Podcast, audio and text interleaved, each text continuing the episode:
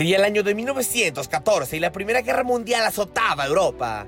La magnitud y la ferocidad de esta disputa le valieron el apodo, en ese entonces, de la Gran Guerra. El número de muertos crecía de una manera alarmante en ambos bandos, con un saldo que al final de la guerra sería de diez millones de decesos.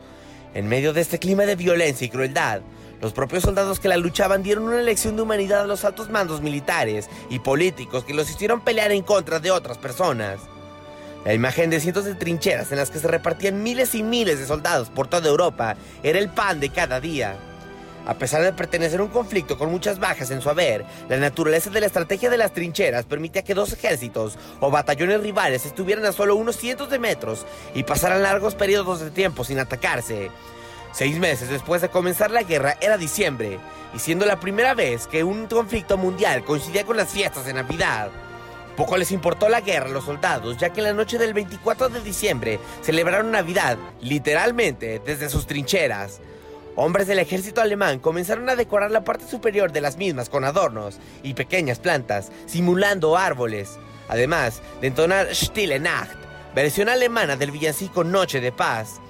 Al oír los cantos, soldados británicos respondían con la misma tonada pero cantada en inglés, y entre canciones y melodías, la noche del veinticuatro de diciembre transcurrió tranquila y sin una sola muerte.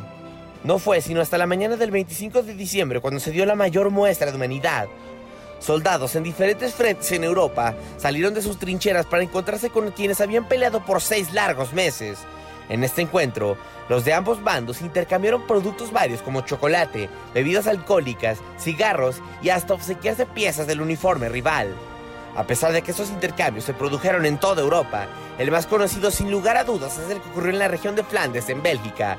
Concretamente, en la ciudad de Ypres, soldados británicos y alemanes, además de realizar los mismos intercambios que se hicieron en otras partes de Europa y entablar una entrañable plática, decidieron de manera improvisada disputar un partido de fútbol. Los equipos, al igual que en el campo de batalla, enfrentaron a británicos contra germanos. A pesar de que obviamente no fue un partido oficial, aún se conserva el registro del marcador gracias a las cartas que los jugadores mandaron a sus familias, obteniendo un resultado de tres a dos para los teutones. En medio de una guerra y mediante un partido de fútbol, un grupo de soldados le enseñaron al mundo que por más adversidades que haya y por más complicada que luzca una situación, siempre habrá lugar para la amistad y el amor. Para tu D N Radio, Max Andalón.